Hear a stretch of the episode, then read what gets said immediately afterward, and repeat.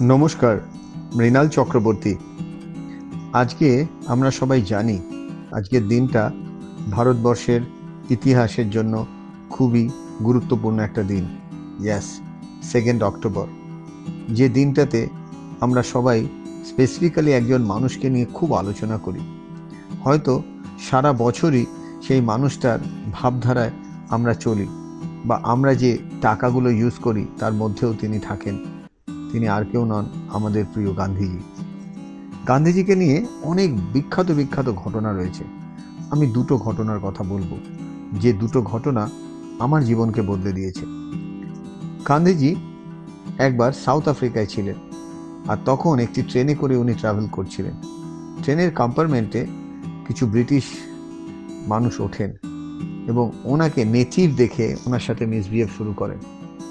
যখন দেখেন যে গান্ধীজির নলেজ খুব বেশি, তখন কিছু না করতে পেরে গান্ধীজির জুতোগুলো ওরা একটা স্টেশনে ফেলে দেয়। গান্ধীজি মুখে কিছু বলেন না।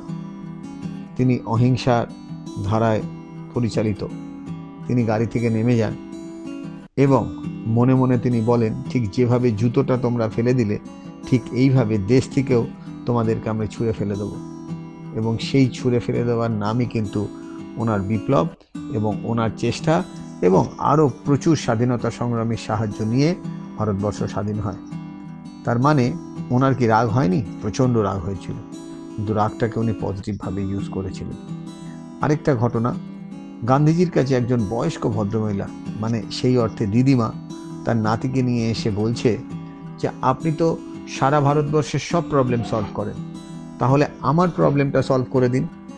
তো গান্ধীজি বললেন, বলুন আপনার কি প্রবলেম উনি বললেন, আমার নাতি প্রচণ্ডভাবে চিনি খায়। তুমি চিনি খাওয়া করিয়ে দাও। তখন উনি বললেন, এ আর এমন কি?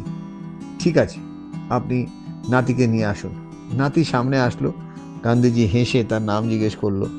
সে নাম বলা মাত্র গান্ধীজি বললেন, ঠিক আছে, তুমি আজকে বাড়ি চলে যাও। ঠিক এইভাবে আবার নেক্সট উইকে সেই গান্ধীজিকে দেখা করার জন্য সেই দিদিমা তার বাচ্চাকে নিয়ে আসে। এসে একই কথা বলে যে, তুমি আগের দিন কি বললে আমি জানি না। ও তো চিনি খাওয়া কমেনি এখনও। গান্ধীজি আবার ডাকলেন বাচ্চাটিকে এবং বাচ্চাটির মাথায় গায়ে হাত দিয়ে তার নাম জিজ্ঞেস করার পর বললেন, তুমি খুব ভালো ছেলে। যাও, চলে যাও।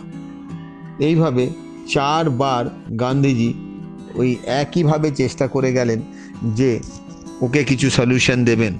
কিন্তু যতবারই দিদিমা ওই বয়স্ক ভদ্রমহিলা ওনার কাছে নিয়ে আসে, গান্ধীজি কিচ্ছু না বলে ছেড়ে দেয়। এইভাবে ইলেভেন্থ টাইমে যখন গান্ধীজির কাছে বাচ্চাটাকে নিয়ে আসে, গান্ধীজি বাচ্চাটির মাথায় হাত দিয়ে বলে যে, আর আজকে থেকে চিনি খাবি না। এবং দেখা যায় বাচ্চাটা ঠিক পরের দিন থেকে চিনি খাওয়াই বন্ধ করে দেয়। দিদিমা ঠিক বুঝতে পারে না যে এরকম কি ম্যাজিক ছিল যার জন্য এক দিনের মধ্যে সে চিনি খাওয়া বন্ধ করে দিল। এটা জানার জন্য সেই বয়স্ক ভদ্রমহিলা আসলেন গান্ধীজির কাছে। গান্ধীজিকে তার সহজ প্রশ্ন, আপনি কি এরকম বললেন যেটা আপনি চাইলে প্রথম দিনই বলতে পারতেন? আমাদের এতদিন ধরে ঘোরানোর পর লাস্টে কেন বললেন? গান্ধীজি ওনাকে কাছে ডেকে বললেন, সত্যি কথা বলতে কি, যেদিন আপনি প্রথম দিন এসছিলেন সেদিন আমি ওকে চিনি খেতে বারণ করার জায়গায় আমি মনে মনে ভাবছিলাম, আমিও তো চিনি খাই।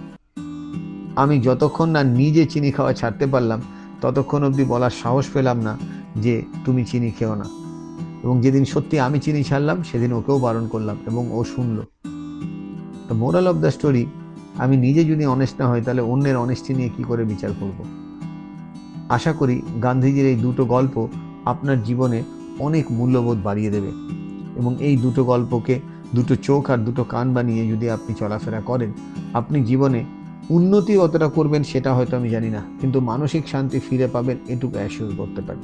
ভালো থাকবেন, খুব খুশি থাকবেন। আর সত্যি যদি ভয়েসটা ভালো লেগে থাকে বন্ধু বান্ধব রিলেটিভের সাথে অবশ্যই শেয়ার করবেন। থ্যাংক ইউ দেখা হবে আবার।